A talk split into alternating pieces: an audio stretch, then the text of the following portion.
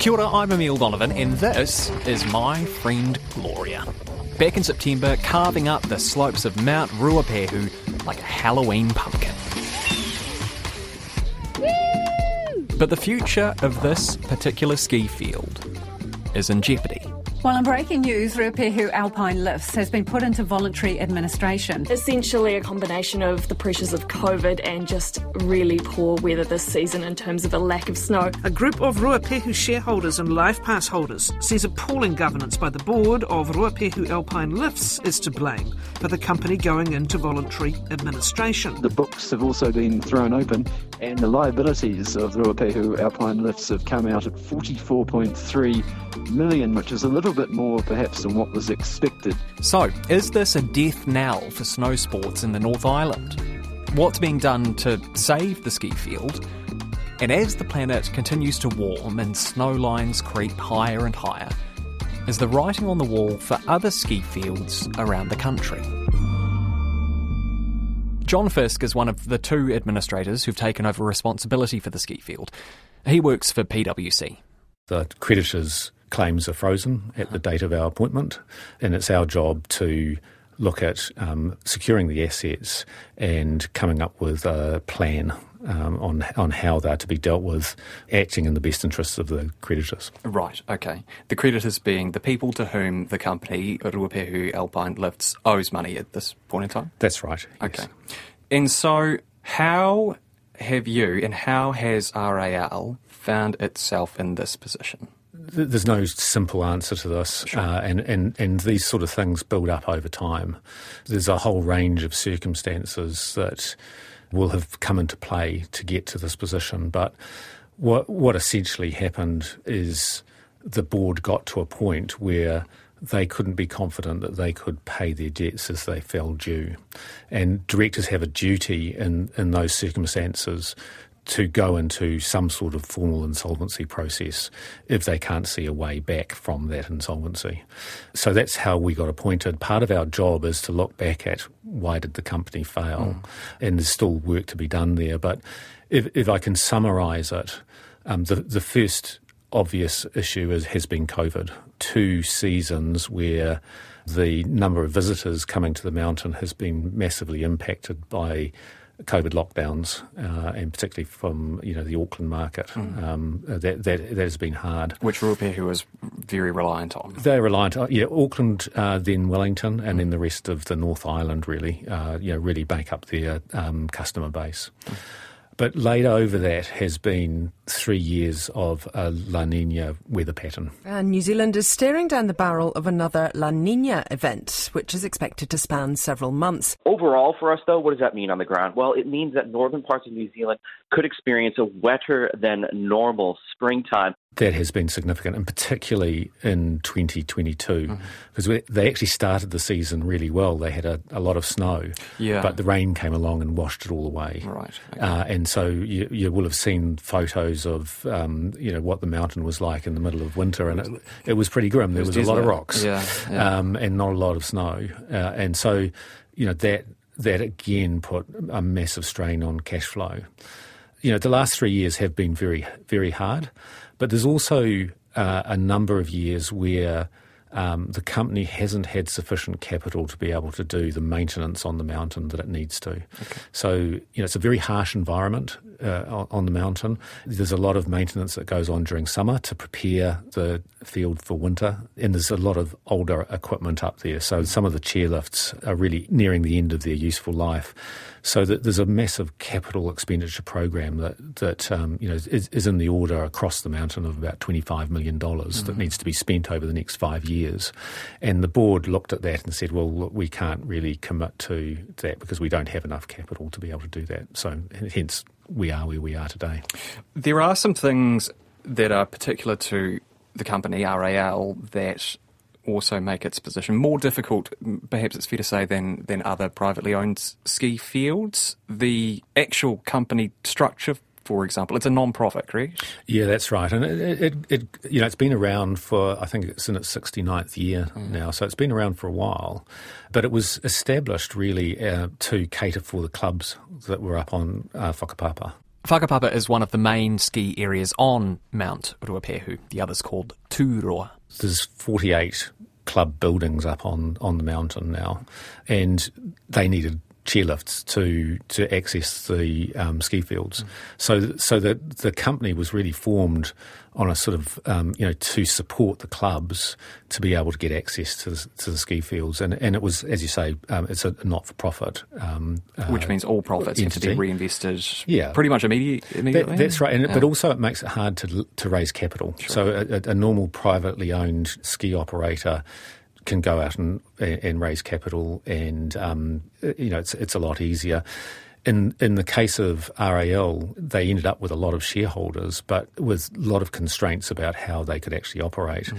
and that's why um, life pass holders became an important way of funding the development. In the wallet of Ohakune local Harry Haralambi is a coveted accessory for any keen Kiwi skier, a special life ski pass giving him unlimited access to the slopes of Whakapapa and Tūroa. It cost about $2,000 when he got it in 1996. About 14,000 people have one of these. And the season pass uh, campaigns that were held every year became an important part of funding the next season. So, yeah, um, um, th- there's that challenge combined with the challenge of being on a national park and also a, a co governance arrangement uh, with iwi, mm-hmm. which requires consultation for you know any changes that are made um, to the to the concession. Mm. Um, so, if you want to put in a new lift, um, there's a, a, a you know, it's not just a case of building it um, and getting a resource consent. It, it, there is a consultation process that takes time, mm. um, and and so all those factors have meant that it's been um, more difficult for RAL to to do some of the things that you would expect a, a normal ski operator to do. Now, it's worth going over a couple of those points again because they are two of the factors unique to Ruapehu among Aotearoa's ski fields that make its position a bit trickier to navigate. Most big ski fields in New Zealand are privately owned. They exist to make money. Ruapehu isn't.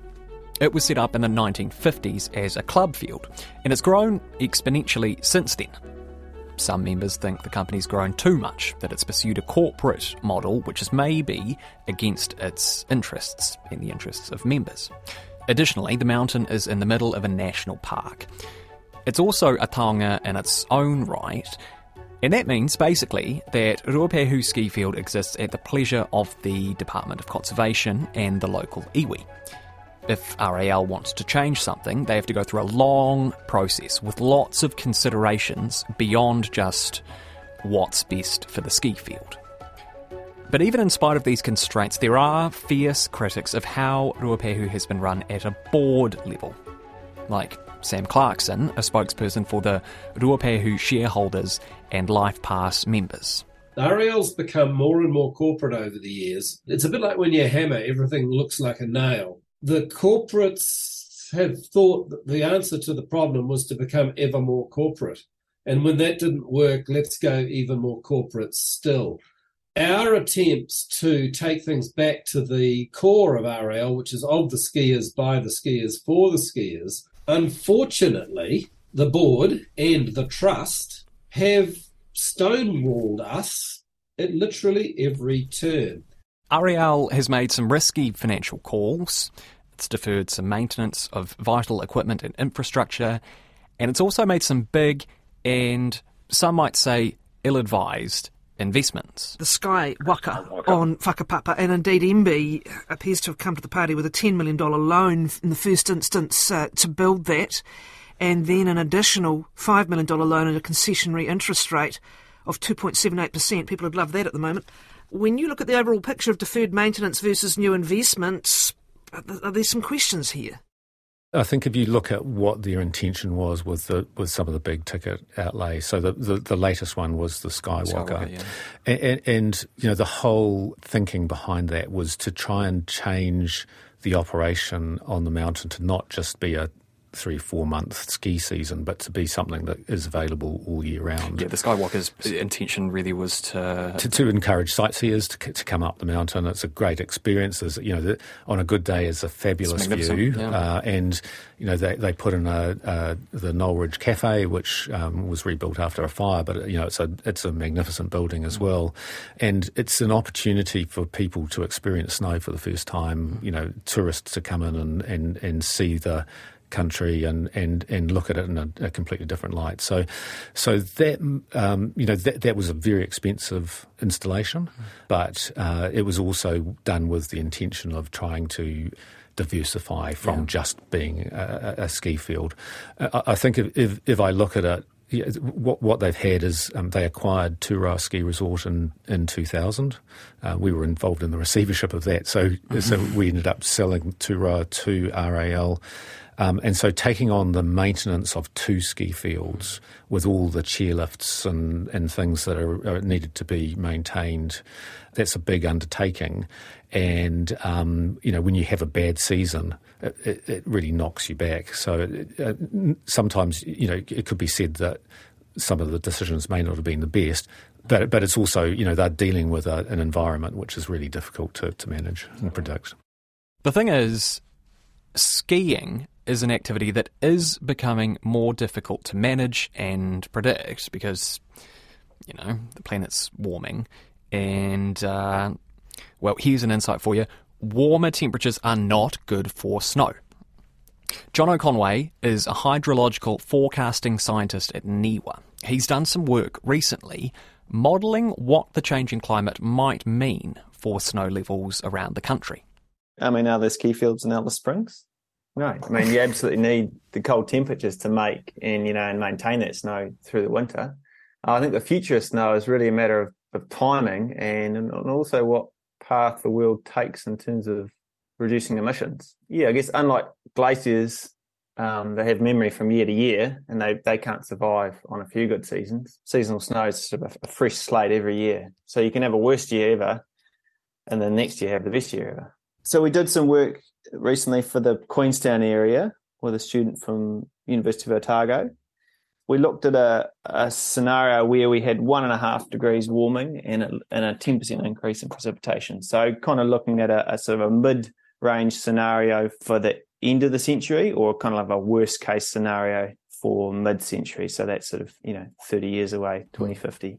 And what we saw there was there was sort of 20 to 50 days less snow, natural snow cover at all elevations in the Queenstown area. Gee. So with the biggest decreases in, in that being around that uh, snow line where there was sort of 90 days continuous snow cover. So that 20 to 50 days less natural snow cover.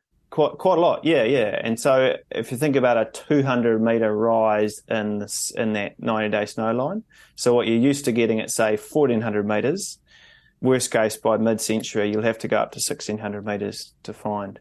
And then if we continue on a worst case scenario, it would be probably the same again, another 200 meters rise by the end of the century.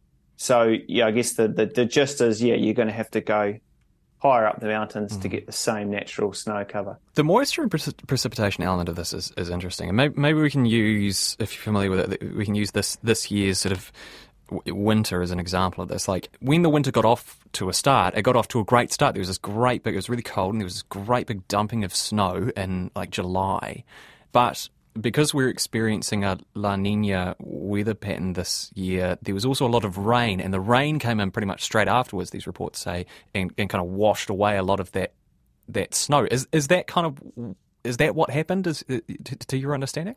Yeah, yeah. I mean, I mean, rain is is snow's worst enemy.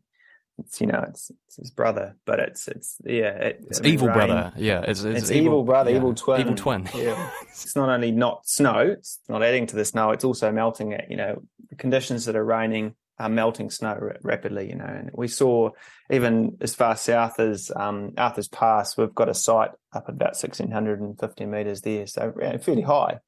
And early in the winter, that had the most snow that, that we'd seen in the in the ten years of record there um, in, in, in July. And then in mid August, the big atmospheric river event that hammered Nelson also hammered Arthur's Pass, and they lost the entire snowpack there. So it went from above normal to, to nothing over the course of a few days. So, yeah, rain really, um, you know, rain really hammers it. And I think in these La Nina conditions where things are a bit more disturbed, we don't have these nice westerlies with consistent sort of fronts coming through, bringing a little bits of snow. We can get these big um, disturbed events, these big atmospheric river events, and depending on whereabouts you are, if you're in the warm part of that system, then you're not having a good time. If you're in the cold part of that system, like um, sort of from up, you know, Arthur's Pass um, south, you were getting snow out of those events.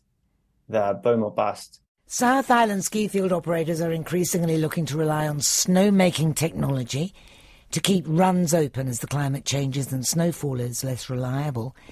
Further north, Ruapehu Alpine Lifts, which operates the Whakapapa and Turoa ski fields, has gone into voluntary administration after three seasons of poor snow and COVID 19 restrictions. Here's John Fisk again. You can't not deny that you know climate change is having an impact, mm. and um, and that's why uh, you know over the years the company has invested in snowmaking mm. um, and that sort of thing. So finding another way to actually recreate what nature can do is, is, is has been an important part of that process. But, but the weather pattern that we referred to before La about Nina. La Nina is has actually it's lasted three years this time, which is unprecedented. Which is, uh, it is unprecedented. So is that climate change? I, you know, I guess some would argue that it is, um, but there's still runway to to have a ski field mm. there. And um, if we talk to management, they have plans for the way that the ski field is actually exploited. So moving higher up the mountain mm. and, and across the mountain is is there is still good good snow and you know the height is is very similar to some of our ski fields down south. Mm. So it, it's not as if in the next five years or something you're going to have no skiing there. No, but but it is it is changing. What do you want to do? Like there are a lot of options that are available to you. You could liquidate the business, presumably. Mm. You could find a buyer for it. But I guess is the goal to keep it open and as close to what it is at the moment as you can. Yes, it absolutely is the goal to to keep it open. We, what we want is to be able to have a sightseeing um, season over Christmas and also to be open for 2023. That's the objective that w- that we're working to, and we've got very little time mm. to be able to do that, uh, and and and very little money. Um, to be able to do it, and, and that's why we're going to have to move quickly, and we need to come up with a plan quickly that we can put to creditors to be able to achieve that. Now, that's not certain at the moment, but if you look at the implications of not doing that, they are significant. Um, so there is a make good uh, requirement in the concession with DOC. Um, so that, that make good could be uh, up to $100 million. What, what, does that mean? Sorry, so so that, that means that if, if there is no longer skiing on the mountain, then there's an obligation on the company to remove all the infrastructure and, and put the mountain back into the, essentially pristine condition as, as, as a, a, national park again. And it's staggeringly expensive. That's staggeringly expensive because you, you look at, the, we talked before about the infrastructure of the um, lifts and everything there. Mm. There's a whole lot of assets above ground and then there's assets below ground as well. So mm. you've got all the foundations mm. and the pipes and all those sorts and of things. And all that so, would have to go. And all that would have to be removed.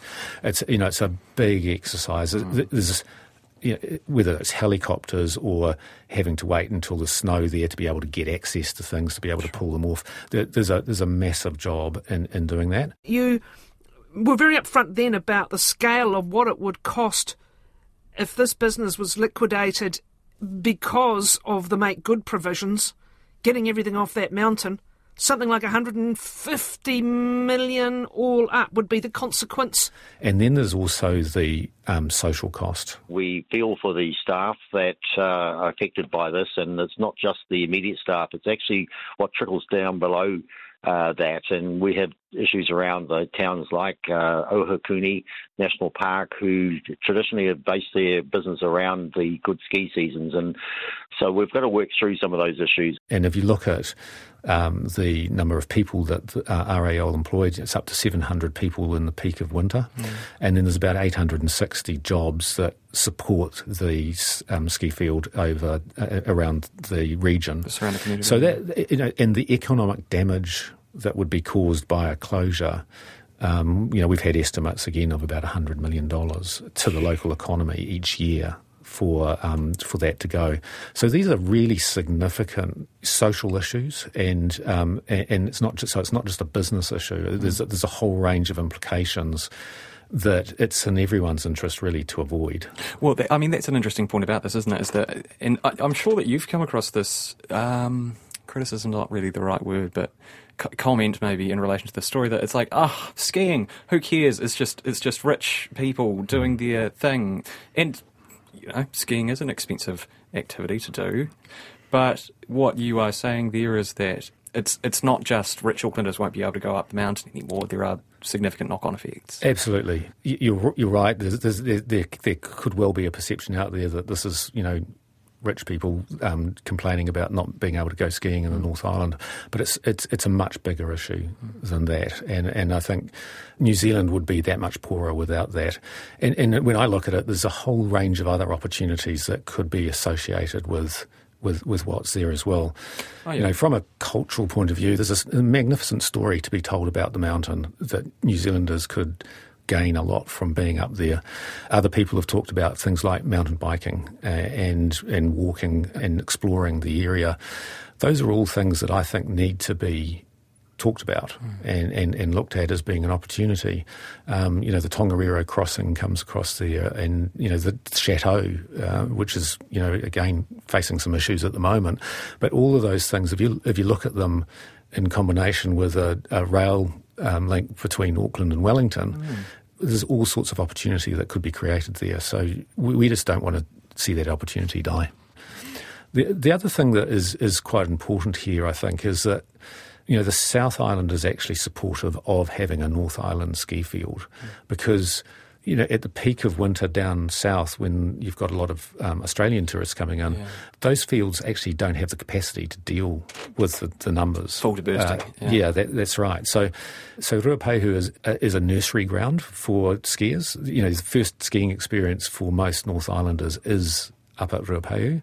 uh, and and so that brings people into the uh, industry, but it also means that, that it, there's, there's not so much pressure on down south. Mm. And as you mentioned before about the, the cost of skiing, uh, you know, if you add the cost of having to go down south from, from the North Island, get some accommodation, and, and buying accommodation and yeah. everything else, uh, you know, if you've never skied before, that's quite a big commitment to mm. be making. So, you know, there's a lot of reasons to um, to try and maintain a ski field in the North Island.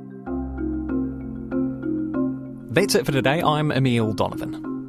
The Detail is public interest journalism funded through New Zealand On Air and produced by Newsroom for RNZ. You can get us downloaded free to your mobile device every weekday from any podcast platform. Today's episode was engineered by Jeremy Ansell and produced by Sarah Robson, and thanks to John Fisk and Jono Conway. Matewa.